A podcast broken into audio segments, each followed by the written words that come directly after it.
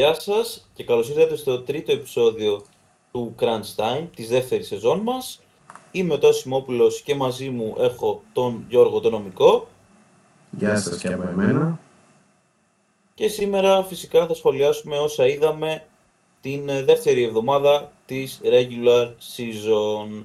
Όπως και στο επεισόδιο της πρώτης εβδομάδας, έτσι και σε αυτό το επεισόδιο θα ξεκινήσουμε με τα λιγάκι πιο στενά χώρα νέα, δηλαδή με τους τραυματισμούς και αρχικά οι Blazers μετά τον ε, Simons είχαν άλλες δύο απώλειες, μία πιο σοβαρή, μία πιο light. Η σοβαρή είναι του Rob Williams που λόγω εγχείρησης στο δεξιό του γόνατο είναι πιθανό να χάσει μέχρι και όλη τη σεζόν και OK, okay, έχουν ξεκινήσει μέτρια με 3-3 ρεκόρ. Βασικά δεν είναι μέτριο αυτό γιατί πιθανότερα μην περίμεναν να βρίσκονται στο 3-3. Αλλά θέλω να πω ότι με τόσο ελπιδοφόρο ξεκίνημα, ερωτηματικό στο ελπιδοφόρο, είναι λίγο κρίμα να βλέπεις τους παίκτες τους να πέφτουν σαν μύγες, γιατί πέρα από τον Rob Williams τραυματίστηκε και λίγο, δηλαδή δεν είναι τόσο σοβαρό για μια εβδομάδα, μια μισή, ο Scoot Henderson, το νούμερο 3 pick. Αυτά για τους Blazers. Ναι, αυτό που θέλω να πω είναι σίγουρο ότι όταν κάνεις ένα ξεκίνημα το οποίο είναι παραπάνω κάπως το αναμενόμενο, αν μπορούμε να το πούμε έτσι για τους ε, Blazers, είναι κάπως στενάχωρο να χάνεις τους δύο starter σου έτσι τόσο, τόσο γρήγορα. Αν ναι, και πολύ νωρίς είναι και βλέπουμε ότι και πολλές φορές κάποιες ομάδες που ξεκινάνε καλά, ξεκινάνε κάπως καλά επειδή είναι και αρχή και όλες οι ομάδες στην αρχή παίζουν, ενώ μετά όταν ξεκαθαρίζουν κάπως το που θα που θα πάνε σταματάνε να δίνουν την ίδια προσπάθεια. Αλλά όπως και να έχει, σίγουρα είναι σημαντικές απώλειες για τους Blazers και θα δούμε πώς θα τους επηρεάσει σε νίκες είτε θα δείξει. Αναγιά σου. Μετά έχουμε έναν πρώην Blazer, ο οποίος αντιμετωπίζει ένα πρόβλημα το οποίο είχε αντιμετωπίσει και στο παρελθόν. Είναι η δεύτερη φορά που το παθαίνει αυτό. Δεν ξέρω ακριβώς τι είναι, αλλά έχει σχέση με τα πνευμόνια του και μιλάω για τον Μακόλουμ, ο οποίος θα μείνει εκτός και δεν γνωρίζουμε ας πούμε ένα timeline για την επιστροφή του, ένα χρονοδιάγραμμα και είναι κρίμα και γι' αυτό, γιατί κιόλας δεν είναι κάτι, πώς να το πω, καθαρά physical. Είναι ένας τραυματισμός που δεν είναι τραυματισμός ουσιαστικά, είναι κάτι πιο σοβαρό και ελπίζουμε προφανώς να είναι καλά ο άνθρωπος. Μακάρι το ευχόμαστε και είναι όπως είπες δίκο που μαχαίρευτε αυτές οι περιπτώσεις γιατί δεν ξέρεις και ούτε να εκτιμήσει το πότε θα επιστρέψει, ούτε πόσο σοβαρό μπορεί να προκύψει ότι είναι.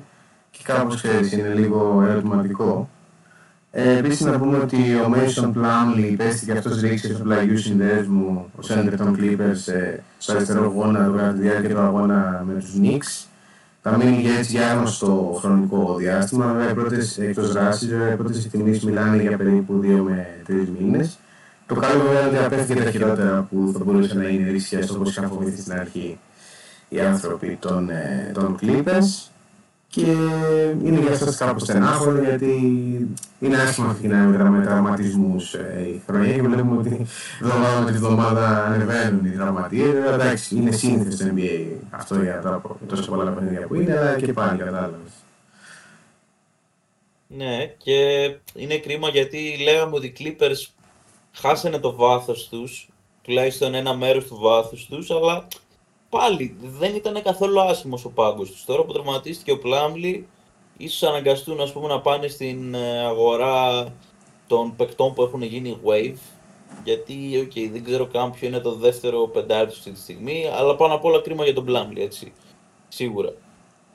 Και πέρα από τον Πλάμλι, τέλος, αφήσαμε για τελευταίο τραυματισμό αυτόν του Τζαμάλ Μάρι. Δεν ξέρω τι ακριβώς ε, έπαθε, πού ακριβώς χτύπησε, δεν πρόλαβα να δω αλλά θα μείνει έξω για άγνωστο διάστημα κι αυτός και είναι μια πολύ σοβαρή απώλεια σίγουρα για τον Denver, αλλά απ' την άλλη καλύτερα να το πάθουν τώρα αυτό παρά κοντά στα τέλη της σεζόν γιατί okay, μιλάμε και για έναν παίκτη ο οποίος είναι υπερβολικά σημαντικός για μια ομάδα που θέλει να ξαναχτυπήσει το πρωτάθλημα, έτσι. Ναι, είναι με το είναι ο πιο σημαντικός παίκτης των Nuggets. Στο δικέφαλο δεξιό ποδιού είναι ο τραυματισμός. Βέβαια, από ό,τι φάνηκε δεν είναι τόσο πολύ σοβαρό. Θα μείνει βέβαια για ένα χρονικό διάστημα που δεν έχει προσδιοριστεί ακόμη εκτός δράσης. Ουσιαστικά θέλουν να τον προφυλάξουν κιόλας ώστε να είναι στο 100% όταν επιστρέψει. Και σίγουρα είναι τεράστια απώλεια για τους Nuggets. Απ' την άλλη, όπως είπες, σίγουρα είναι καλύτερα να συμβεί ένας τραυματισμός τώρα, Νοέμβρη μήνα, παρά να συμβεί Ιούνιο-Μάιο, που θα είναι στα playoff και θα τον χρειάζονται όπως και οτιδήποτε. Οπότε μακάρι να επιστρέψει όσο το δυνατόν πιο γρήγορα για να βλέπουμε και πιο ωραία παιχνίδια. Ακριβώς. Και εντάξει, τώρα τραυματίστηκε και ο Ροζίρ, αλλά και αυτό περνάει, περνάει λίγο πιο στον Ντούκου. Εντάξει, δεν θα χάσει τόσο μεγάλο διάστημα νομίζω, άντε δύο εβδομάδες max και αυτός. Και πάμε τώρα, αφού τελειώσαμε τους τραυματισμούς, να ξεκινήσουμε πάνω κάτω εκεί που το είχαμε αφήσει την προηγούμενη εβδομάδα ή τουλάχιστον με κάτι που είχαμε αναφέρει την προηγούμενη εβδομάδα. Είχαμε αίτητους τους Nuggets, είχαμε αίτητους τους Celtics και είχαμε αίτητους τους Mavericks. Το πρώτο αίτητο που τελείωσε ήταν αυτό των Mavericks, οι οποίοι είχαν χάσει μες στο Denver. Και OK, okay, λες, αυτό το αφήνουμε. Δηλαδή δεν ήταν αναμενόμενο αποτέλεσμα. Ναι. Και μετά υπήρχε το αήττητο των Nuggets, οι οποίοι ήταν οι δεύτεροι που πέσανε, οι οποίοι Nuggets τώρα έχουν 7-1 και χάσανε μέσα στη Μινεσότα. Και τελευταίο αίτητο, των Celtics, οι οποίοι και αυτοί χάσανε μέσα στη Μινεσότα. Άρα streak stoppers οι Timberwolves και γενικά το πρόσωπο που έχουν δείξει είναι φανταστικό. Είναι νομίζω με σημαντική διαφορά, αν και είναι μικρό το δείγμα, η νούμερο 1 άμυνα στο NBA αυτή τη στιγμή. Τελείωσαν τα δύο αήττητα. OK, okay, τα δύο τελευταία αήττητα βασικά. Το ρεκόρ τους είναι 4-2, αλλά νιώθεις ότι σου έχουν δείξει πολύ καλύτερα πράγματα από ότι μαρτυράει το ρεκόρ τους, ας πούμε. Στα 4 από τα 6 παιχνίδια τους έχουν επιτρέψει κάτω από 100 πόντους στον αντίπαλο ο Edwards, ο McDaniels, ο Γκομπέρ και ο Ναζίτ κάνουν φανταστικές εμφανίσεις. Εντάξει, ο Γκομπέρ λίγο, ας πούμε, στο τελευταίο μάτς είχε 2 στις 11 βολές, αλλά πιο πολύ την άμυνά του κοιτάς. Και ο, ο μόνος που απογοητεύει κάπως, ας πούμε, τουλάχιστον βάσει των προσδοκιών που έχεις για τον ίδιο, είναι ο Towns. Το είχα πει και την προηγούμενη εβδομάδα. Αλλά τώρα παρόλο που κάνανε 3-0 τη δεύτερη εβδομάδα, αυτός εξακολούθησε να είναι σε, χαμη, σε, ναι, σε χαμηλά νερά, ας πούμε, δεν, σε ρηχά νερά. Και OK, okay, ίσως κάποια στιγμή, άμα δεν αλλάξει αυτό, γιατί εντάξει είναι και πολύ νωρίς μέσα στη σεζόν, αλλά άμα ας πούμε δούνε μέχρι την, την, trade, την trade deadline ότι ξέρω εγώ ρε παιδί μου όλοι παίζουν και αυτός είναι λίγο πιο λαό-λαό, μήπως να κοιτούσαν στην αγορά για κάποιο trade; Γιατί και ο Ναζ Ριντ, αν και εγώ γουστάρω που είναι έτσι από τον πάγκο, γιατί έχει σοβαρές, σοβαρές πιθανότητες μέχρι και για six man of the year άμα συνεχίσει έτσι. Αλλά νομίζω θα μπορούσε χαλαρά να σταθεί βασικός. Σίγουρα θα μπορούσε να σταθεί. Βέβαια, εντάξει και ο Τάουνς μας έχει δείξει πόσο μεγάλος παίκτης είναι. Όντως είναι πολύ νωρίς για να ε. φτάσουμε, ρε παιδί μου, σε ένα τέτοιο συμπέρασμα. Απ' την άλλη, βέβαια, μοιάζει σαν παραφωνία πραγματικά μέσα στη Μινεσότα γιατί οι υπόλοιποι παίκτες ε, είναι άρτιοι όλοι, όλοι παίζουν εξαιρετικά, έχουν βρει και τους ρόλους τους. Και ο Μακδάνιελς και ο Κομπέρ, καλά και ο Έντουαρτ. Εμένα ο Έντουαρτ, αν συνεχίσει να κάνει τις εμφανίσεις που κάνει μέχρι στιγμής, θα, ακόμα και υποψήφιο MVP θα μπορούσα να το δω. Είναι, νομίζω κάνει την πιο μεστή του χρονιά μέχρι τώρα. Όπως και ο Κομπέρ που με έχει εντυπωσιάσει πολύ η απόδοσή του. Είναι, είναι πάρα πολύ φύσιν και στην επίθεση. Είναι ό,τι προσπάθειες παίρνει τη τελειώνει. Πέρα από αμυντικά που όλοι ξέρουμε πόσο καλός ring protector είναι ο Ρούντι Κομπέρ. Και μέσα σε όλα όλα λειτουργούν αρμονικά και ο Μακδάνιελ όπως το είχαμε τονίσει και από το προηγούμενο podcast. Έτσι πάει πάρα πολύ καλά. Έχουμε τον Τάουν ο οποίος μοιάζει λίγο από τα νερά του, σαν να μπορεί να βρει το ρόλο του. Δεν, δεν ξέρω τι, το, τι πρόβλημα υπάρχει και δεν μπορεί να αποδώσει. Βέβαια, σκέψου ότι αν συνεχίσουν να αποδίδουν οι άλλοι έτσι και βρήκε, τα, τα βρήκε ο Τάουνς, μετά μιλάμε ότι η Μινεσότα θα απογειωθεί, θα είναι μια πολύ δυνατή ομάδα. Ε, μένει να το βρουν αυτό. Θεωρώ ότι σίγουρα θα θέλουν και οι ίδιοι να μπει και ο Τάουνς στο παιχνίδι γιατί θα είναι μια τεράστια βοήθεια και για τους ίδιους. Ε, μακάρι να το βρουν και να μην χρειαστεί να κάνουν κάποιο trade. Α πούμε, πάντως σίγουρα αν συνεχίσει να έχει τις εμφανίσεις, ναι, δηλαδή θα βάζει ερωτηματικά πάνω από τον εαυτό του. Κοίτα, νομίζω περισσότερο το θέμα είναι ότι πρέπει να συνηθίσει να είναι η δεύτερη επιλογή. Γιατί πλέον είναι ξεκάθαρη η δεύτερη επιλογή και είναι κάτι το οποίο δεν το έχει συνηθίσει. Πέρσι έχασε τα δύο τρίτα της σεζόν τουλάχιστον, άρα μπορεί να μην φάνηκε αυτό. Αλλά τώρα φαίνεται, κάνει μπαμ. Ότι ας πούμε του παίρνει λίγο χρόνο να το συνηθίσει όλο αυτό. Ναι, ναι, και δεν είναι και εύκολο για έναν Σταρ που δεν έχει συνηθίσει να είναι ξεκάθαρα το ξαφνικά να του λες τώρα είσαι το νούμερο 2. Δεν είναι εύκολο να το αντιληφθεί και να, ξέρεις, να κάνει ένα βήμα πίσω και να δει ωραία τώρα είμαι πιο κάτω, τι μπορώ να κάνω για να βοηθήσω. Ε, δεν είναι εύκολο, ειδικά με του εγωισμού που υπάρχουν ε, στο NBA. Ακριβώς. Πολύ ωραία η Μινεσότα. Ανυπομονώ να δω τι μέλλει γενέσθαι για αυτή την ομάδα και στο κοντινό μέλλον και εντάξει γενικά. Αλλά OK, okay, νομίζω ότι τους καλύψαμε. Ναι, ναι. Εγώ ήθελα να, και να μιλήσουμε και λίγο για Bucks. Γιατί μέχρι στιγμής δεν μπορώ να πω ότι με έχουν εντυπωσιάσει ιδιαίτερα. Δηλαδή νιώθω ότι ειδικά επιθετικά παίζουν και ένα λίγο τυχαίο μπάσκετ. Δηλαδή δεν το έχουν βρει καθόλου θεωρώ ο Λίλαρντ με τον Γιάννη στην επίθεση. Προσπαθούν πότε να παίξουν πικερό μετά το εγκαταλείπουν γιατί δεν τους βγαίνει. Ο Λίλαρντ είναι σε πολλά παιχνίδια άστοχος και πάλι καταλήγουμε να περιμένουμε όλα το Γιάννη. Στην άμυνα είναι, νομίζω έχουν την 23η άμυνα. Είναι αρκετά κακή και στην άμυνα. Που εντάξει, αυτό το κάπως το περιμέναμε μετά την αποχώρηση του Holiday, αλλά και πάλι δεν. Ο Γκρίφιν είναι ένας προπονητής που είχε και αμυντικές αρετές, δεν είναι ένας τελείως oriented στην επίθεση προπονητής. Και ήθελα και τη δική σου άποψη σε αυτό. Πώς τους βλέπεις, τι θεωρείς ότι πάει έτσι λάθος; Ναι, οι Bucks σε αντίθεση με τους Timberwolves έχουν ακριβώς το ίδιο ρεκόρ αυτές οι ομάδες αλλά νιώθεις ότι απέχουν. Δηλαδή, αυτό που έχουν δείξει ως τώρα εννοώ, όχι ποιοτικά. Δηλαδή ότι η μία ομάδα έχει πείσει full, η άλλη ομάδα ακριβώς το αντίθετο. Δηλαδή έχουν κάνει τέσσερις νίκες. Αν όχι όλες, τουλάχιστον οι τρεις από τις τέσσερις είναι στο παρατσάκ. Ο Γιάννης και ο Λίλαρντ, όπως λες, ε, μέχρι και ο Γιάννης θα πω εγώ, δεν είναι στην συνηθισμένη του απόδοση. Εντάξει, έχει κάνει κάποιες μεγάλες εμφανίσεις, αλλά και γι' αυτό είναι ψηλοδεδομένο αλλά γενικά νιώθεις ότι έχει χαθεί η μπάλα, να το πω. Εντάξει, όχι τελείως, αλλά ότι τον έχει συνηθίσει ψηλότερα στάνταρ και το Γιάννη και το Λίλαντ εννοείται. Το ψάχνουν ακόμα. Δηλαδή, κάποια στιγμή πιστεύω θα το βρούνε. Απλά ως τώρα η εικόνα τους δεν μου δείχνει ότι αυτό που λέγαμε ότι είναι οι Celtics και οι Bucks. ίσως να είναι λίγο πιο πάνω γενικά ποιοτικά οι Celtics. Παρόλο που είναι κοντά και το δικό τους ρεκόρ. 5-1 έχουν οι Celtics. Αλλά ναι, πάντα μιλάς και βάσει όσων βλέπεις. Γιατί σε καμία περίπτωση δεν σου επίθει αυτό που βλέπεις στο Milwaukee. Και ναι, είναι και ότι η απώλεια του Holiday έχει αλλάξει πολύ την αμυντική τους λειτουργία και ας πούμε νιώθεις ότι δεν, ε, δεν αντισταθμίζεται η άμυνα και η επίθεση. Και ούτε mm. η επίθεση είναι τόσο elite για την ώρα. Ναι, δεν έχουν ισορροπία και μάλιστα παρατηρήσει ότι έχουν αλλάξει ακόμα και κάποια αμυντικά σχήματα. Δηλαδή, έβλεπα πάρα πολλές φορές τον Μπρουκ Λόπε να, να παίζουν αλλαγές στα screen και να βγαίνει ξέρω, στην περιφέρεια να μακάρι. Που εντάξει, εξαιρετικός αμυντικός ο Λόπε, αλλά και η ηλικία του δεν θεωρώ ότι είναι πολύ εφήσιε να βγαίνει τώρα στο τρίποντο να μακάρει περιφερειακούς ο Λόπε. Δεν ξέρω δηλαδή πώς μπορεί να δουλέψει αυτό. Δεν έχει ταχύτητα να το κάνει. Ναι, ναι.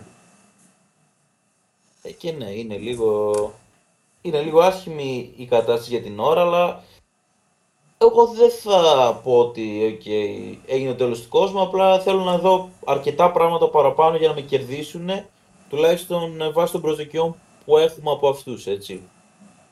Ε, ναι, πάντα με αυτό πάλι. Γιατί εντάξει, δεν είναι ότι είναι μια ομάδα που δείχνει ότι είναι κακή ομάδα, αλλά είναι μια ομάδα που την περίμενες να δραματίσει πρώτη στην κανονική περίοδο και όχι ότι δεν μπορεί να το κάνει έτσι, είναι πολύ νωρίς και δεν έχει και κάποιο τόσο καταστρεπτικό ρεκόρ για να πεις ότι έχει πρόβλημα.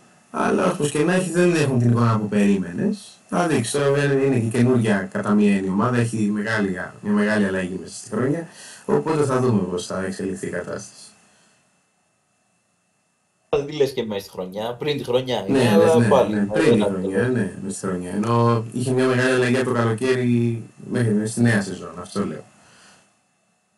Ναι. Πάμε τώρα λίγο στους παίκτες της εβδομάδας. Ξεκινάμε με Δύση, Κάρι. 30,3 πόντοι, 5 rebound και 4,8 assist με 52%, 52,3% βασικά στο τρίποντο και ρεκόρ 3-1 αυτή την εβδομάδα και οι Warriors συνολικά έχουν 6-2 τη στιγμή που μιλάμε. Πολύ δυνατό ξεκίνημα το Golden State. ίσως να έχουν πάει λίγο under the radar ας πούμε και με έναν Wiggins λίγο υποτονικό, δεν έχει ενθουσιάσει και παρόλα αυτά τα παίρνουν τα, τα αποτελέσματά τους οι Warriors. Ναι, οι Warriors είναι λίγο ουσιαστικά όταν κάνουν καλό ξεκίνημα δεν πολύ ασχολούνται μαζί τους. Γιατί λες, Α, εντάξει, οι Warriors είναι λογικό να κάνουν καλό ξεκίνημα. Και όταν κάνουν κακό είναι είδηση. Γιατί λες ότι οι Warriors δεν πάνε καλά, τι συμβαίνει κλπ. Οπότε όταν κάνουν κάποιο καλό ξεκίνημα περνάει όντως κάτω λίγο κάτω από το ραντάρ. Βέβαια παίζει τεράστιο ρόλο η κίνηση του Κάρι θεωρώ έτσι. Δηλαδή είναι πολύ βασικό το πώς έχει ξεκινήσει. Έχει ξεκινήσει εκπληκτικά ο Κάρι. Και αυτός ακόμα αν συνεχίζει έτσι θα μπορούσε να πεις ότι θα έμπαινε στη συζήτηση για MVP. Βέβαια δεν ξέρω αν θα το δίνανε γιατί και έχει πάρει, αλλά και το Golden State θεωρείται ας πούμε, μια ομάδα που δεν ξέρω αν εύκολα μπορεί να πάρει κάποιος MVP regular season μέσα από. επειδή θεωρείται μια από τις καλές ομάδες με αυτή την έννοια. Το θέμα του Κάρι νομίζω είναι ότι πρέπει να μείνει full υγιής, γιατί μια χρονιά που ήταν να το πάρει, αν θυμάσαι, νομίζω πρόπερση ήταν. Ε, Τέλος πάντων, τα είχαν πάει και σε seeding καλά οι Warriors. Απλά ο ίδιος είχε χάσει περίπου 25 μάτς και γι' αυτό είχε μείνει εκτός διεκδίκησης. Ναι, ναι. Πε, περσινή δεν ήταν, νομίζω, ναι. Όχι περσινή, νομίζω είναι η προπέρσινη. Δεν, δεν ξέρω σίγουρα, αλλά ναι. Η προπέρσινη δεν το κατέκτησαν το 22, αν δεν κάνω λάθος. Ναι, αλλά στη regular, ας πούμε. Α, στη regular, ναι, ναι, ναι, ναι, ναι, που είχαν ένα κακό διάστημα, λες. Ναι, ναι, ναι, σωστά, σωστά. Έλειπε ο Κάρι τότε, ναι. Είναι, είναι πολύ, βασίζονται πάρα πολύ στον Κάρι, ναι. Δεν έχουν δηλαδή την, πώς να το πω, την, αν βλέπεις τους Warriors του 2015-2016 κλπ. Ήταν μια ομάδα που και ο Κάριν έλειπε, έλεγες ότι είναι μια πολύ δυνατή ομάδα. Καλά δεν συζητάω μετά που ήρθε ο Durant. Αλλά τώρα όταν λείπει ο Κάρι πέφτει πολύ η δυναμική τους. Ναι, ναι. Και μετά από τον Κάρι στη Δύση, στην Ανατολή είχαμε τον Tatum με 31,7 πόντους, 9,7 rebound και 2,7 assist και 54,2% στο τρίποντο. Ρεκόρ 3-0 γιατί το NBA ας πούμε δεν μετρούσε την νίκη με τους Wolves, τα έχει μέχρι Κυριακή τα βραβεία, κάπως έτσι το έχω καταλάβει, αλλά ναι. Ναι, ναι, ήταν φοβερός ο Tatum. Γενικά οι Celtics έχουν ξεκινήσει έτσι πολύ δυνατά. Μάλιστα στο, στους Pacers, κοντά στους Pacers πέτυχαν και 155 πόντους που είναι η δεύτερη επίδοση της, το καλύτερη επίδοση στην ιστορία τους μετά που είχαν 64 χρόνια να το κάνουν αυτό το 59 τεράστια δηλαδή έτσι διαφορά. Και ήταν και πάρα πολύ εύστοχοι, είχαν 20-35 τρίποτα, 24-28 βολές, έχουν ξεκινήσει πάρα πολύ καλά, θεωρώ ότι και ο Holiday και ο Ποζέγκης έχουν ε, προσαρμοστεί και έχουν πάρα, μια πάρα πολύ καλή απόδοση, ο Holiday είναι έτσι glue guy ας πούμε, έτσι, συνδέει ουσιαστικά την, την ομάδα, ο Ποζέγκης ε, σκοράρει πάρα πολύ και είναι πάρα πολύ καλός. Βέβαια πάντα υπάρχει το ερωτηματικό του Ποζέγκης να θα μείνει υγιής, είναι πάντα ένα ένα ερωτηματικό θα καταφέρει να είναι καλά γιατί αν δεν είναι μετά δεν μπορείς να πεις ότι έχουν και στο ρόστερ κάποιον παίκτη ακριβώς για να μετριάσουν μια τέτοια ζημιά. Αλλά πάνε πάρα πολύ καλά και μέχρι στιγμής με το μικρό δείγμα που έχουμε φαίνεται ότι είναι το φαβορή μέχρι στιγμής για την πρώτη στην Ανατολή η Celtics. Εγώ έχω παρατηρήσει τους Celtics επίσης ότι ο Brown τουλάχιστον τόσα χρόνια ήταν όχι ακριβώς 1A, 1B, δηλαδή ήταν το νούμερο ένα ο Tatum, αλλά ήταν σχετικά κοντά, ας πούμε. Δεν απήχανε τόσο πολύ. Τώρα νιώθω ότι είναι ξεκάθαρο νούμερο ένα ο Tatum και είναι αρκετά πιο πίσω στην ιεραρχία ο Brown και μετά Porzingis κτλ. Ναι, ναι, νομίζω είναι πλέον ξεκάθαρη η ρόλη τους. Γιατί για ένα διάστημα είχαν και ένα μικρό ανταγωνισμό για το ποιο θα είναι το νούμερο 1 και δεν ξέρω αν έκανε καλό αυτό. Δηλαδή τους έβλεπες πολλές φορές είχαν και το, τα εσωτερικά τους τα θέματα και δεν ξέρω αν αυτό πραγματικά βοηθούσε την ομάδα στα προηγούμενα χρόνια. Ναι, anyways, εμπνέουν η υγεία οι Celtics για την ώρα. Θα τους δούμε, δηλαδή είναι σίγουρα μία από τις ομάδες που θα, θα απασχολήσουν. Και πάμε λίγο τώρα σε ένα προβληματικό ξεκίνημα. Είναι όπως το δεις, γιατί λείπει ο καλύτερος παίκτης, παιδί μου. Και, και μιλάω για τους Kings.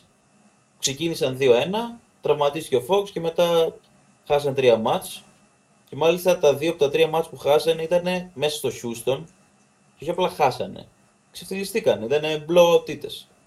Τις οποίες δεν βάλανε καν 100 πόντους.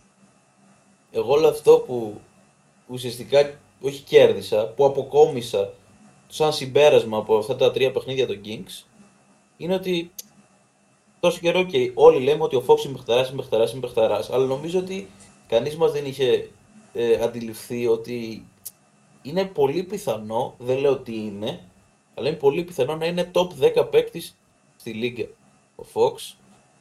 Και κάτι άλλο ας πούμε, που μπορώ να πω, αν και okay, είναι λίγο scapegoat τώρα να το πεις αυτό για το συγκεκριμένο, γιατί πιο πολύ από το Σαμπόνι θα περίμενες ένα step up, είναι ότι ο Davion Mitchell, έχω δει κάποια νουμεράκια στο Twitter τα οποία δεν τα έχω γράψει, αλλά είναι κυρίως για το plus minus του, είναι σοκαριστικά άσχημα.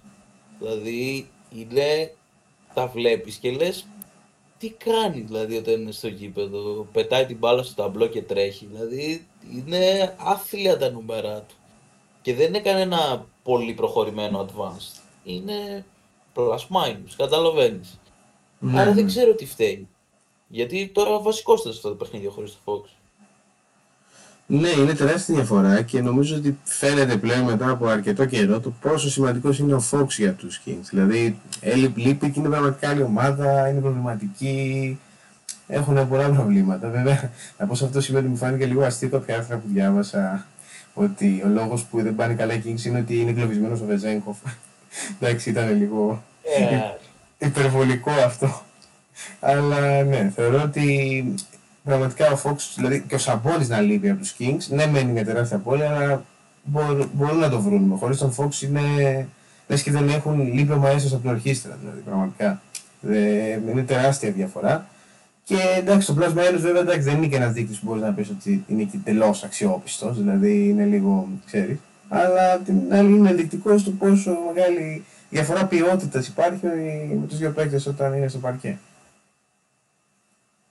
Ναι. Κοίτα, πιστεύω αυτό που είπες για το Βεζέγκοφ είναι κυρίως από κανένα ελληνικό site που okay, ψάχνει clickbait και έτσι. Ναι, Αλλά η αλήθεια είναι ότι όντως, ναι. Ναι, βέβαια. Η αλήθεια είναι ότι ο Βεζέγκοφ έκανε δύο κακά παιχνιδάκια, αλλά στο τέλος της μέρας όλοι κάνουν κακά παιχνιδάκια. Δεν είναι ότι μόνο ο Βεζέγκοφ δεν έπαιξε καλά. Ναι, ναι. Εγώ το, το σχολείο μου ήταν στο τι ο λόγος που οι Kings δεν παίζουν καλά είναι ότι δεν παίζει καλά με Ζέγκο. Αυτό ήταν το.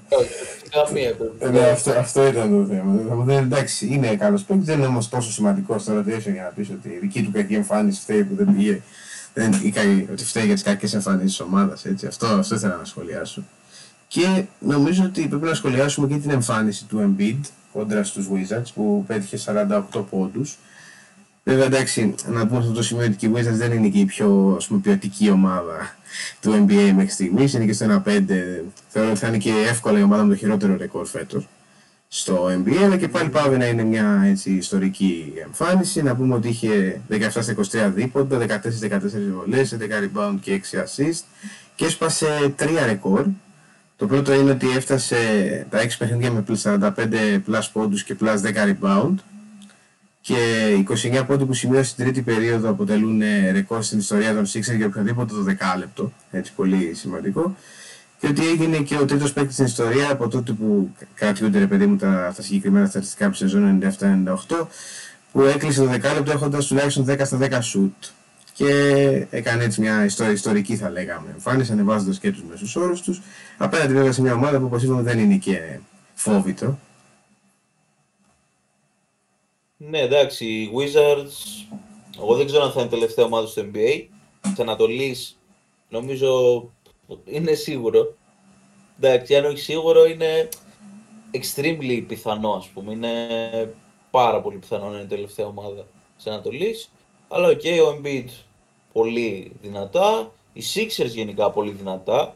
Άμα δεν είχε γίνει εκείνη η παραφωνία με τη διαιτησία στο πρώτο μάτι, ίσως δεν είχαν ακόμα ήττητο.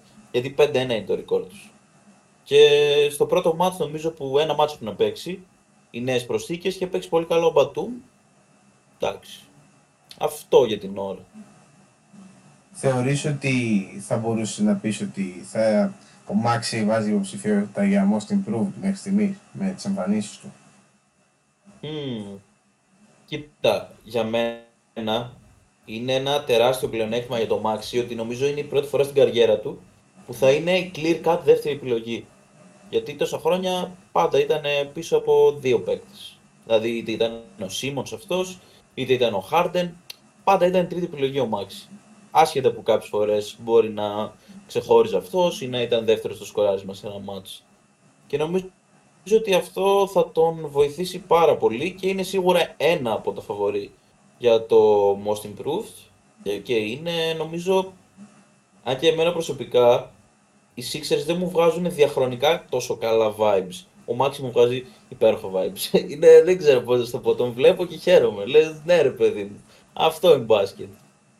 Ναι, είναι fan to watch. Ναι, εντάξει, νομίζω η Φιλαδέλφια τα κακά vibes που λες έχουν να κάνουν και με τα πώς καταλήγουν πάντα στα play-off. Πάντα ξεκινάμε προσδοκίες και πάντα στα play-off το, το χαλάνε τελείως και εξίσου μένει μια αρνητική έτσι χρειά. Εκείνη γενικά, άμα δεις τώρα το roster τους, και ο Embiid δεν με χαλάει. Αλλά ο Harden, ας πούμε, δεν με τρέλαινε ποτέ. Και πέρα από αυτό είχαν σαν τρίτο-τέταρτη επιλογή εκτός του Max τον Tobias Harris.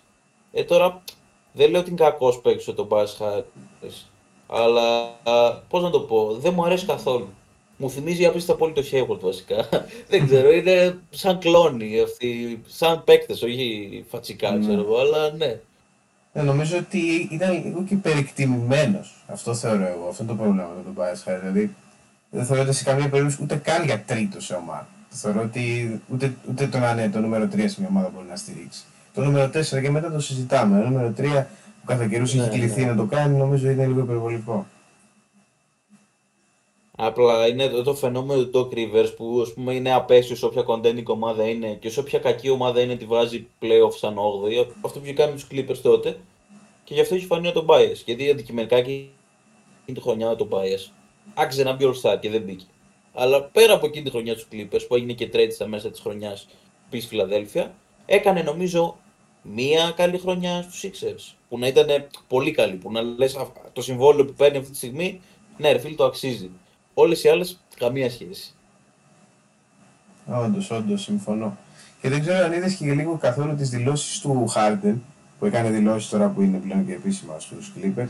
Και έλεγε ότι στη Φιλαδέλφια με περιόριζαν, ότι δεν είχα το ρόλο που θα ήθελα εγώ, ότι στέκονταν στην εξωγηπαιδική μου ζωή και δεν έδιναν σημασία στο παρκέ και ότι αυτός είναι και ο λόγος που έφυγα. Το απάντησε και μάλιστα με Μπίτα αρκετά διπλωματικά ότι μια χαρά ρόλο είχε και τον εμπιστευόμασταν και είναι εξαιρετικός παίκτης, αλλά ότι δεν κόλλησε ας πούμε, την ομάδα και το να φύγει ήταν η καλύτερη επιλογή. Δεν ξέρω εσύ πώς το, πώς το βλέπεις αυτό; Καταρχήν ο Χάρντεν πέρσι, δεν θυμάμαι τώρα ακριβώς ποια ήταν τα στατιστικά του, αλλά νομίζω ότι μέχρι το All-Star Break είχε περίπου 22,5-23,5 πόντους και 10 assist. Άμα δεν σε εμπιστευόντουσαν και δεν είχες όση ελευθερία θέλεις, δεν ξέρω τι ελευθερία θέλεις βασικά, γιατί αυτά τα νούμερα τα γράφουν δύο-τρεις παίκτες στη Λίγκα. Και σε πόντους και σε assist εννοώ δηλαδή έτσι. Δηλαδή τα γράφει ένας Stray Young και μετά ο Harden, ξέρω εγώ. Άντε κανένας λαμέλο, αλλά δεν έχεις τόσες assist, ας πούμε, ο λαμέλο. Πρέπει να το κοιτάξεις και σε πόντους και σε assist να υπάρχει double-double με 22,5-23,5 πόντους. Δεν το γράφει κανένας αυτό σε στατιστικά. Άρα είσαι λάθος από εκεί Harden και πέρα από εκεί, άμα ήθελες την ελευθερία σου, δεν θα πήγαινες στους Clippers. Στους Clippers δηλαδή τι περιμένεις τώρα ότι με τον Kawhi, τον Paul George, τον Westbrook. Εντάξει, αυτός θα είναι τέταρτος σε ιεραρχία, ας πούμε. Αλλά και πάλι θα παίρνει την μπάλα στα χέρια του. Τι τώρα νομίζει ότι ξαφνικά θα είναι δικιά του η ομάδα, ότι θα βάζει 50 στους Clippers. Δεν νομίζω. Βασικά δεν νομίζω. Δεν θα γίνει αυτό. Είμαι τόσο απόλυτος. Καταρχάς ο Χάρντεν ε, Δηλαδή και ο Westbrook είναι παίκτης που τη θέλει την μπάλα στα χέρια του οπωσδήποτε. Δηλαδή δεν είναι, είναι ένας παίκτης που μόνο έτσι αποδίδει, δεν αποδίδει διαφορετικά. Οπότε δεν ξέρω πόσες μπάλες θα έχουν εκεί στους Clippers για να τους βολέψουν όλους, αλλά θα είναι πρόβλημα σίγουρα. Και μάλιστα είναι χαρακτηριστική δήλωση ότι μου κάνει φοβερή εντύπωση ότι είπε ότι περιμένω από έναν προπονητή να με εμπιστευτεί, να με καταλάβει και λέει δεν είμαι ο παίκτης που παίζει μέσα στο σύστημα. Είμαι το σύστημα. Εντάξει, δηλαδή ακραία υπερβολή που δεν τη δικαιολογεί θεωρώ καθόλου με τις εμφανίσεις του. Γιατί ακόμα και στο Houston που ε, έκανε φοβερές εμφανίσεις και ήταν ε, πολύ σημαντικός, στα play-off τις περισσότερες φορές με κάποιες ελάχιστες εξαιρέσεις φάνηκε λίγος. Δηλαδή δεν θεωρώ ότι έχει ξεκάθαρα λάθος και, και εγώ πιστεύω ότι δεν θα βοηθήσει σχεδόν καθόλου τους Clippers. Δηλαδή, πιο πολύ θα τα μπερδέψει τα πράγματα μακροπρόθεσμα θεωρώ παρά θα τους βοηθήσει. Θα δούμε βέβαια, αλλά... Εντάξει, ήταν γενικά στην πορεία τους στο Houston ήταν άτυχος που έπεφτε συνέχεια πάνω στους Super Warriors εκείνους. Γιατί, okay, είχε τύχει να κάνει δύο-τρεις χρονιές πολύ καλά playoff. Απλά, ναι, OK. Okay. Πέρα από, το, από τη θητεία του στο Houston, ποτέ δεν ήταν το σύστημα. Ας πούμε, και στους Nets και στους ε, Sixers. Τώρα, εγώ πιστεύω ότι οι Clippers θα έχουν τραυματισμό βασικά, για να σου το πω έτσι ξεκάθαρα. Και γι' αυτό θα τους κάνει καλό να έχουν έναν Harden που τουλάχιστον για μένα ποιοτικά είναι ο τρίτος καλύτερος τους παίκτης.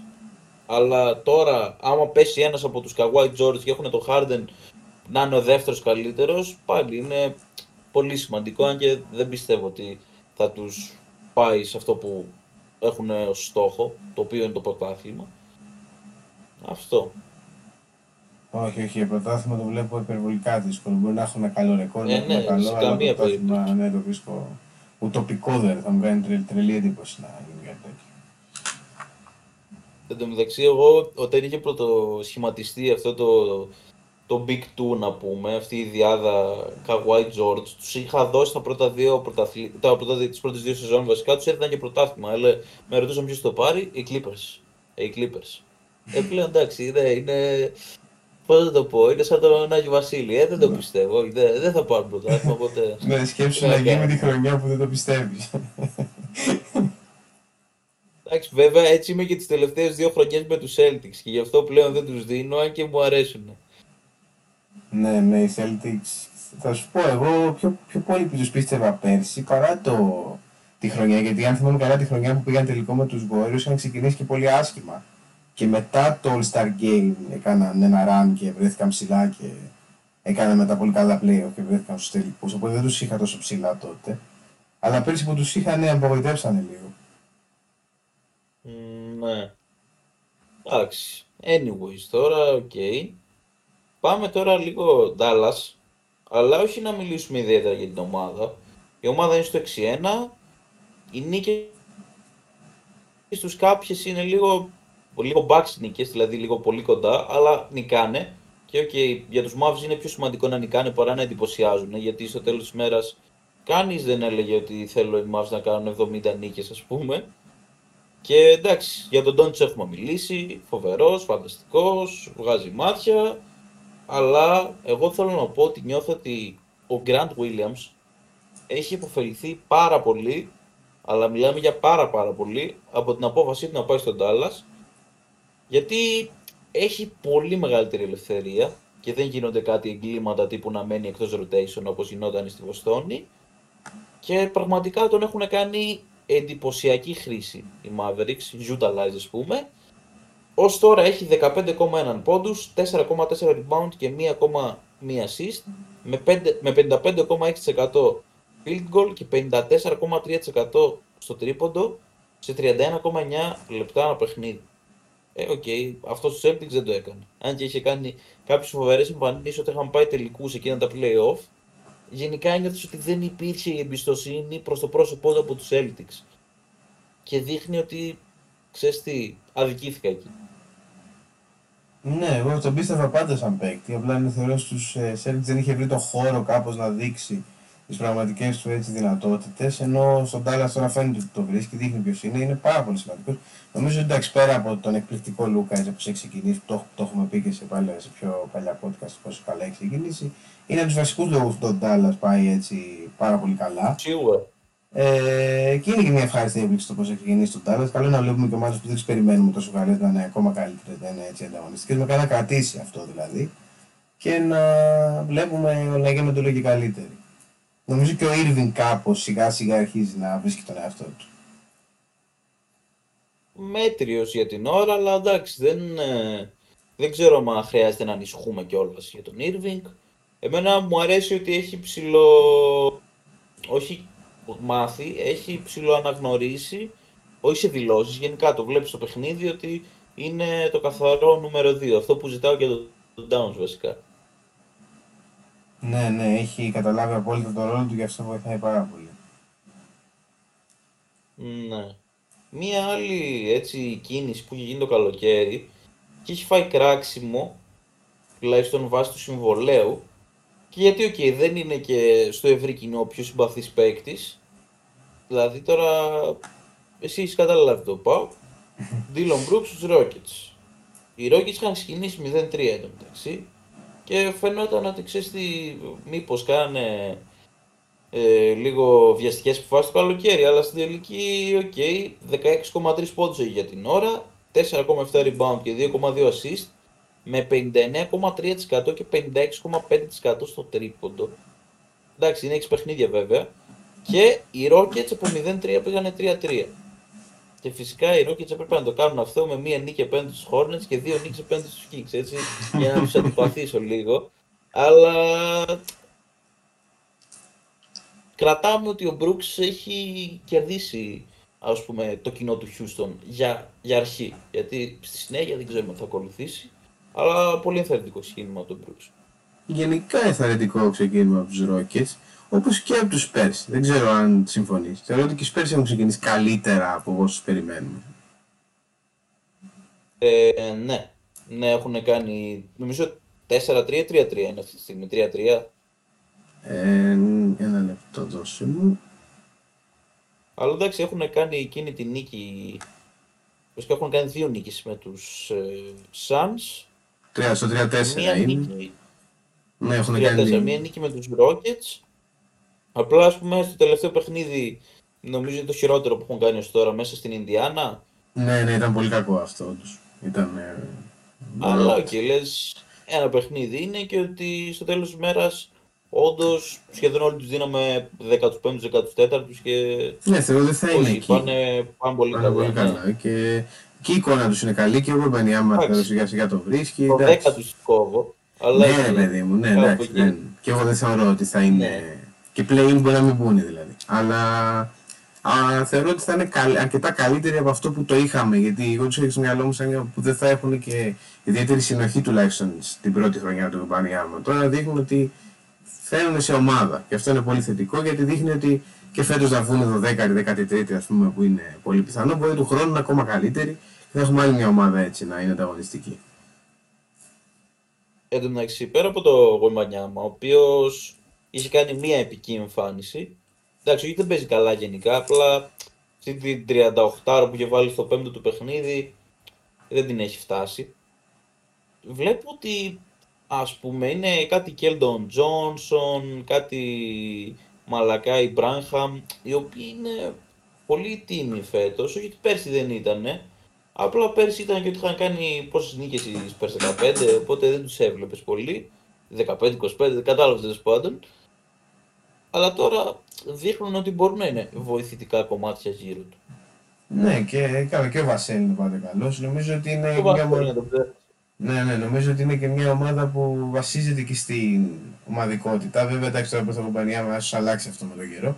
Αλλά μ, βασιζόταν λίγο στο σύνολο και λιγότερο στο, στο, στο άτομο. Είναι και λίγο η φιλοσοφία του Πόποβιτ. Νοοτροπία, ναι, η ναι. νοοτροπία του. Έτσι, οπότε ναι, δηλαδή, σαν μπάσκετ μέχρι στιγμής που έχω δει μου έχει αρέσει. Δηλαδή, δεν μπορώ να πω ότι ξέρεις, βλέπω ένα συνοθήλευμα όπως έβλεπα τι προηγούμενες χρονιές. Δεν ξέρω αν θες να σας πούμε και λίγο για in season tournament, έτσι, κάποιες μικροεντυπώσεις τώρα που ξεκίνησε. Και κιόλας. σε, βεβαίως, πάμε. Ε, εγώ ήθελα να πω για τα παρκέ αρχικά. Ότι εντάξει, είναι πάρα πολύ εντυπωσιακά τα περισσότερα. Δηλαδή για φωτογραφία και τέτοια είναι φοβερά. Αλλά ειδικά κάποια όπως τον Bulls, τον Nuggets, τον. Δηλαδή ήταν κάποια που κουράζαν στο μάτι. Δηλαδή σε δυσκολεύω να δεις παιχνίδια για ξέρεις, παραπάνω από ένα συγκεκριμένο διάστημα. Βέβαια στα θετικά να πω ότι έβλεπα ότι έτσι ήταν competitive τα παιχνίδια. Δηλαδή υπήρχε ανταγωνισμός. Θεωρώ ότι βοηθάει πολύ και ότι μετράνε και στην κανονική περίοδο τα παιχνίδια. Οπότε έχουν, παίζουν, έχουν δύο κίνητρα να παίζουν οι παίκτες. Την μία παίζουν για το season tournament και την άλλη έχουν στο μυαλό τους ότι ό,τι και να γίνει αυτό θα μετρήσει το ρεκόρ και μπορεί να μας βοηθήσει στο, στο μέλλον. Δηλαδή, σαν πρώτη εντύπωση, μου φαίνεται ότι έχει κάνει καλό στο, στη Λίγκα. Μένει να δούμε βέβαια πώς θα εξελιχθεί και αν θα συνεχίσουν να έχουν κίνητρο. Ε, αυτό σε, σε πρώτη φάση. Νομίζω μπέρδεψες Nuggets με Pacers αρχικά, γιατί οι Nuggets δεν είχαν καθόλου κουραστικό παρκέ, τουλάχιστον για μένα. Όχι, όχι, δεν το μπέρδεψα. Και των Pacers ήταν. Α, το των Pacers ίσως μπέρδεψα. ήταν το πιο, ίσως Οκ. ήταν το πιο κουραστικό των Pacers όντως, αλλά και των Nuggets με με κουράζει. Δεν ξέρω, γενικά το, Ναι. αυτό Α, το εγώ δεν μπλε έχω που θέμα. είχαν το, με το κίτρινο λίγο με ενοχλούσε στο μάτι. Καλά και των Bulls στο αυτό το ροζ, ροζ ήταν πολύ... Εγώ μόνο με των Pacers είχα θέμα. Εντάξει και τα άλλα ας πούμε δεν θα ήταν σε καμία περίπτωση για να τα βλέπεις όλη τη σεζόν. Αλλά είμαι υπέρ της άποψης ότι δεν βλάπτουν έτσι για 2-3 παιχνίδια από τα 41 που παίζει κάθε ομάδα εντός. Και εντάξει, εμένα γενικά μου αρέσει σαν ιδέα. Ήταν competitive τα παιχνίδια, όντως ανταγωνιστικά και έτσι. Αλλά πέρα από αυτό, απλά σκέψου λίγο, μπε στο mindset των παικτών. Μπες στο, στο μυαλό τους, στο σκεπτικό τους, όπως θες πες το.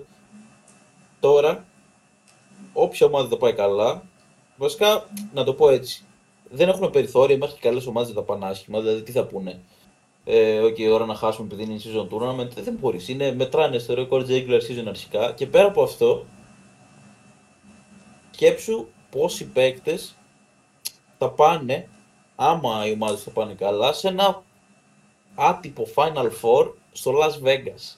Δηλαδή αυτό το πράγμα πότε έχει συμβεί ξανά στο NBA, ποτέ.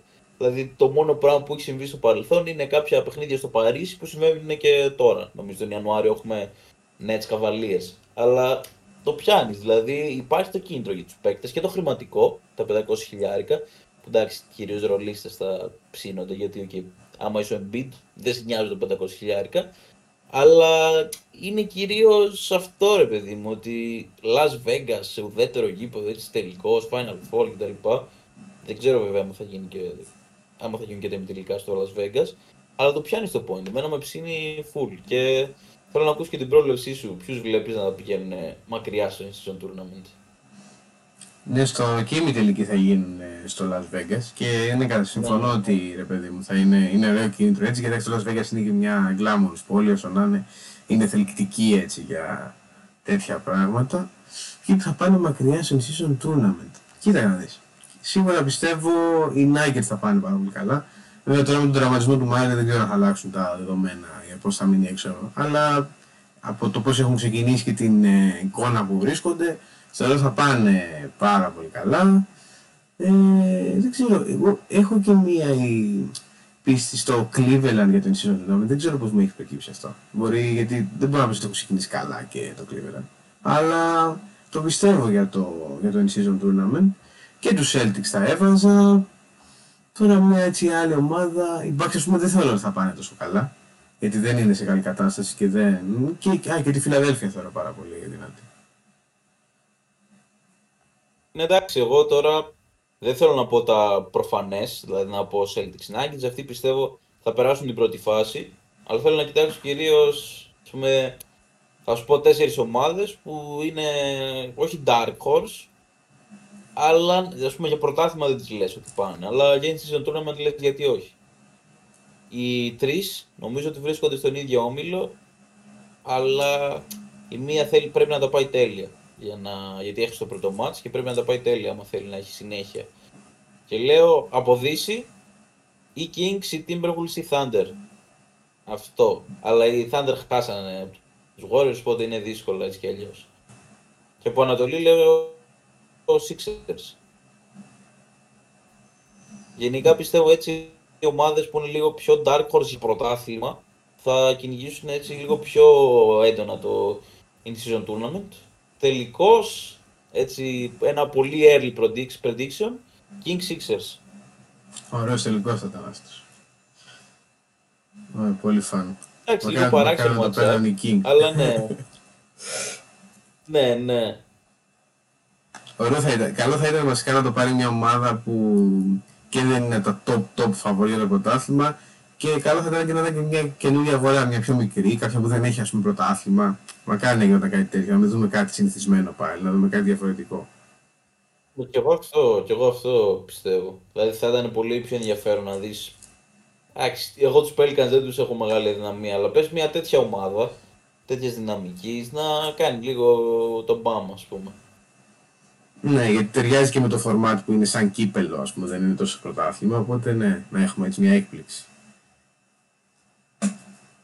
Ναι.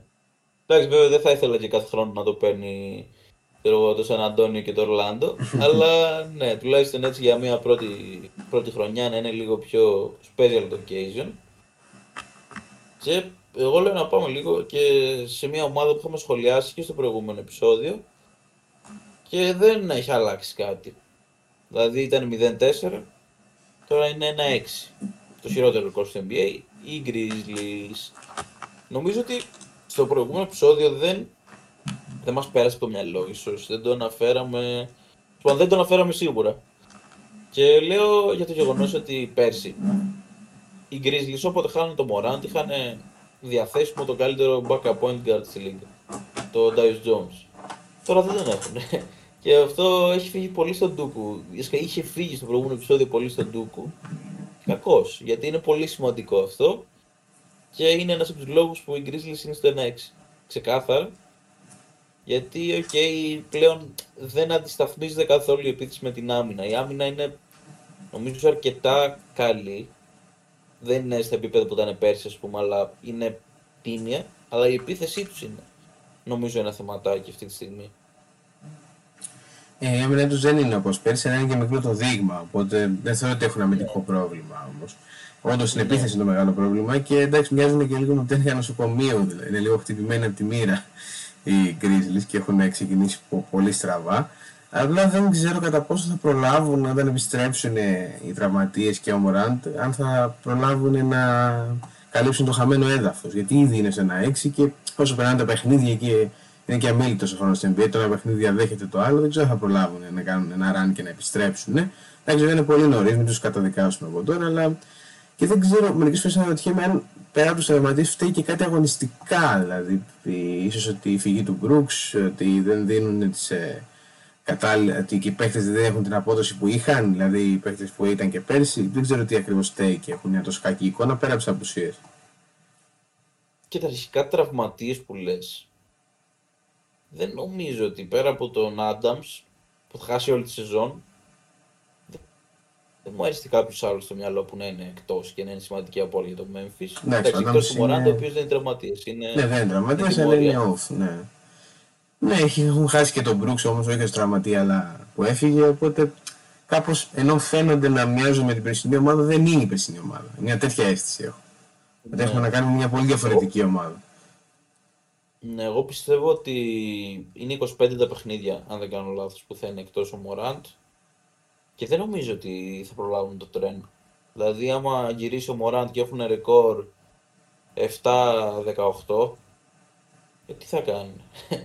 Γιατί αντικειμενικά με τέτοιο ξεκίνημα κάπου εκεί τους βλέπω. Άντε να πάρουν max 9 νίκες στα πρώτα 25 μάτια. Αλλά είναι λίγο πολύ άβολη κατάσταση γιατί Πέρσι ήταν που ήταν top 2, top 3 σχεδόν όλη τη χρονιά. Τώρα είναι τελευταίοι.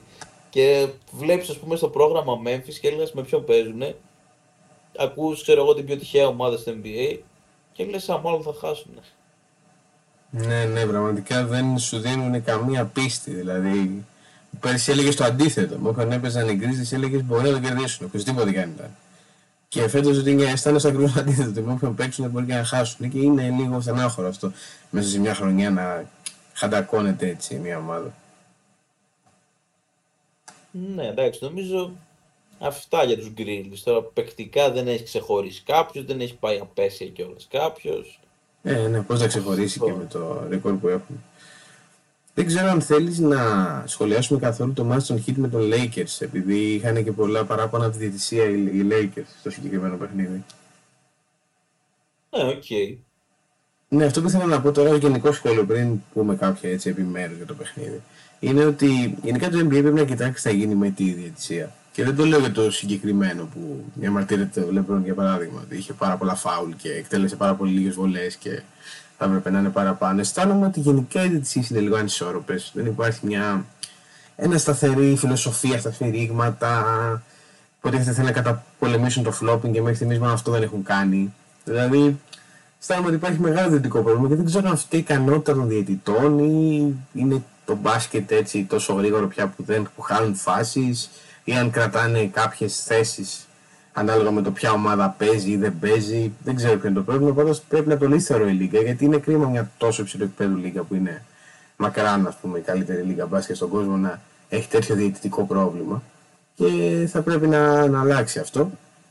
Να πούμε ότι οι Heat κέρδισαν ουσιαστικά με έναν πόντο, 108-107, ενώ έχασαν μια διαφορά 12 πόντων. Τα τελευταία 8 λεπτά που έκαναν μια αντιπίθεση Lakers προσπάθησαν να πάρουν το παιχνίδι, αλλά τελικά δεν τα κατάφεραν. Ο Αντεμπάγκ ήταν ο κορυφαίος για τους Heat, είχε 22 πόντους, 20 πόντους, 10 assists, έκανε triple-double και είχε πολύ καλή εμφάνιση. Αν να σημειώσουμε και έναν μικρό τραυματισμό που είχε και ο, ε, ο Davis, ο οποίος είχε κάποιες ναι, ενοχλήσεις ναι. στο γοφό. Δεν ξέρω βέβαια πόσο σοβαρό είναι, δεν έχω προλάβει να δω αν θα λείψει ή κατά πόσο θα λείψει. Πάντως, αν λείψει είναι μεγάλη απώλεια γιατί όλοι ξέρουμε πόσο σημαντικός είναι.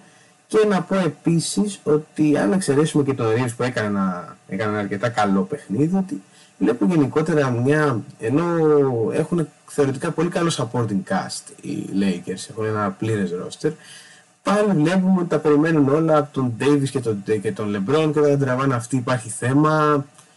Ο LeBron πιέζεται θεωρώ πάρα πολύ. Αγκάζει να κάνει πράγματα που υποτίθεται ότι δεν θα έπρεπε πια να κάνει. Και ειδικά στα τελευταία παιχνίδια το παρατηρώ αυτό, έχει τόσο στα πρώτα τους.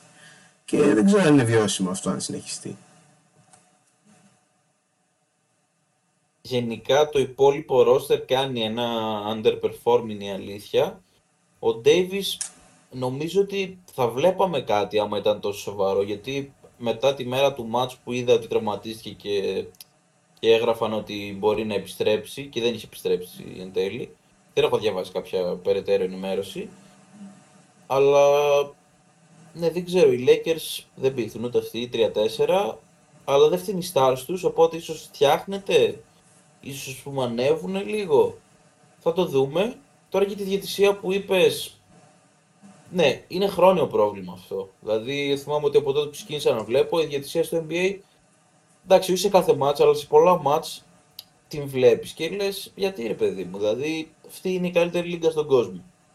Είναι, δηλαδή δεν είναι ερωτηματικό αυτό, το γνωρίζουμε.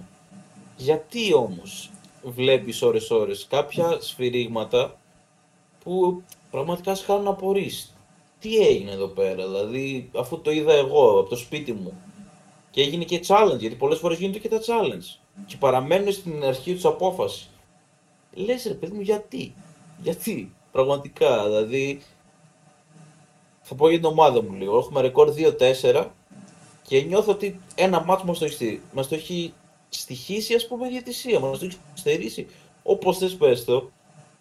Δηλαδή, μπορεί να το χάναμε έτσι κι αλλιώς, αλλά νιώθω ότι μας έβαλε εκτός αγώνα τελείως η διαιτησία. Και αυτό με, με ενοχλεί.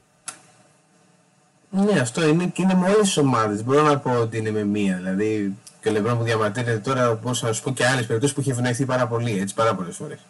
Οπότε γενικότερα υπάρχει μια ανισορροπία, κακά σφυρίγματα όπως λες και εσύ, όντως πολλές φορές πάνε και βλέπουν σε instant replay και μετά από challenge και όλα πάνε και βλέπουν τις φάσεις και πάνε δεν αλλάζουν την απόφαση. Δεν ξέρω τι, τι συμβαίνει. Γενικά θα πρέπει να το δουν γιατί είναι μεγάλο πρόβλημα και δεν βλέπω και να λύνεται. Δηλαδή κάθε φορά δεν ακούγεται κιόλας, ας πούμε, το load management ή κάποια άλλα θέματα. Με το flopping, μόνο το flopping ακούστηκε και το load management έχει ακουστεί. Αλλά το διαιτητικό, το γενικότερο ρούμα δεν ακούγεται ιδιαίτερα. Δεν βλέπεις να γράφεται ότι ξέρεις πρέπει να γίνει κάτι από επίσημα χείλη τουλάχιστον. Γενικά ο Λεμπρόν, ας πούμε, έχει συνηθίσει, πώς να το πω, έχει να έχει ευνοϊκή διαιτησία. Απλά σχεδόν ποτέ, επειδή είναι σε μεγάλη αγορά, έχει μια πολύ κομπλέ πω σφυρίχτρα.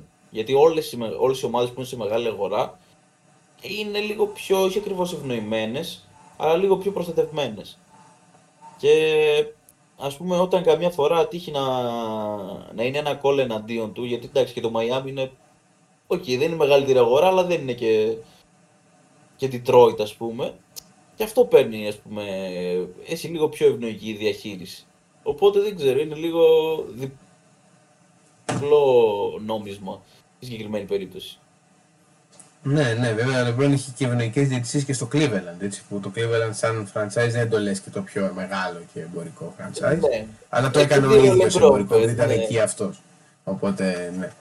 Ναι, και το, ναι, το ναι. Miami σίγουρα είναι μεγάλο franchise γιατί ακόμα και είναι ομάδα δεν τη λες, ας πούμε, την πιο εμπορική σαν τους παίκτες που έχει, δεν είναι κάποια super team κλπ. Αλλά η πόλη που είναι το franchise είναι από τις πιο μεγάλες στην Αμερική. Ναι. ναι, οπότε ναι, ε, είναι μεγάλη αγορά. Δεν είναι ότι είναι μεγάλη.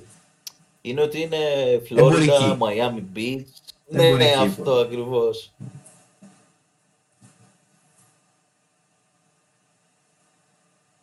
Οπότε... Εγώ δεν έχω νομίζω να προσθέσω κάτι άλλο. Νομίζω έχω πει ότι ήθελα. Δεν ξέρω αν εσύ έχεις κάτι άλλο στο μυαλό σου από την εβδομάδα που μας πέρασε. Ναι, νομίζω τα περισσότερα τα καλύψαμε και εγώ δεν έχω σημειώσει κάτι έτσι πολύ σημαντικό να πω. Εντάξει, τώρα περιμένουμε να δούμε και νέα ματσάκια από το In-Season Tournament. Κανονικά, μέχρι να ολοκληρωθούν οι όμιλοι, ήταν ένα φορμάτ τύπου Παρασκευή-Τρίτη, Παρασκευή-Τρίτη. Απλά την Τρίτη που μας πέρασε, δηλαδή χτες, να πούμε και ότι ναι, ηχογραφούμε ε, Τετάρτη εμείς 8-11, την Τρίτη δεν είχε αγώνες λόγω εκλογών, δεν ξέρω τι ακριβώς εκλογές έχει στην Αμερική, αλλά anyways. Και ξανά έχουμε season tournament την ε, Παρασκευή. Και δεν ξέρω, εγώ θα δω νομίζω πρώτη φορά τους Hornets στο season tournament. Εσύ τους Lakers τους είδες παίζανε Παρασκευή όχι; Ναι, τους είδα. Ε, ναι, μια χαρά. Είναι καλή εμφάνιση της Παρασκευής. Τώρα η τελευταία με τους Χίτ ήταν κάπως μέτρια. Θα δούμε τώρα. Γενικά με την season tournament υπάρχει ένα hype ε, τώρα αυτές τις μέρες. Οπότε ξέρεις, ανυπομονούμε ναι, ναι. κάποια παιχνίδια να τα δούμε περισσότερο από ό,τι θα ανυπομονούσαμε υπό άλλες συνθήκες. Νομίζω έκανε και ναι, μια πολύ καλή εμφάνιση και ο, και ο Μπολ δεν έκανε. Από ό,τι είδα, έκανε ένα triple double μου φαίνεται σε ένα παιχνίδι. Ο Λαμέλο ναι, ήταν, ήταν φοβερός με, με τους Mavericks. Με τους Mavericks ναι, Επιτέλους, ναι. μετά από μετά από πέντε πολύ κακές εμφανίσεις ήταν πολύ καλός με τους Mavericks. Είχε 30-10-13 αν δεν κάνω λάθος, με 11 στα 23. Αλλά χάσαμε δυστυχώς, τσοκάραμε γιατί νικούσαμε και με 15 σε κάποια φάση. Εντάξει, είμαστε στο 2-4. Αλλά έχουμε δύο μάτς με τους Wizards τώρα, δηλαδή πάρτε τα. Δηλαδή. Αν είναι ναι. δυνατόν να χάσουμε έστω και ένα από αυτούς τους Wizards, ε, δεν μας αξίζει τίποτα. Τι να πω. Ισχύει, έτσι όπως είναι οι Wizards. Εντάξει, δηλαδή. Μόνο που εκεί κάνει τα δικά του και step back αυτά και τέτοια, αλλά δεν πραγματικά. Δεν. Οι Wizards σου λέω μέχρι στιγμής για μένα είναι η χειρότερη ομάδα μέχρι στιγμής. Ναι, και, και αμυντικά, αμυντικά δηλαδή αφήνουν τόσους πόντους. Που λες, OK, okay, όχι ότι εμείς έχουμε καλή άμυνα προς Θεού, αλλά ναι, το Wizards είναι παράδειγμα προς αποφυγή, ας πούμε. Είναι τόσο κακή η άμυνα τους. Ναι, ναι. Ε, νομίζω αυτά τώρα. Θα τα ξαναπούμε την άλλη εβδομάδα και θα σχολιάσουμε ό,τι προκύψει. Ελπίζουμε να μην έχουμε άλλους θεματισμούς, γιατί εντάξει, για αρχή σεζόν έχουμε δει αρκετά πραγματάκια. Ήμουνα ο Τάσος Σωσιμόπουλος μαζί με τον Γιώργο τον νομικό. Και θα τα πούμε την επόμενη φορά.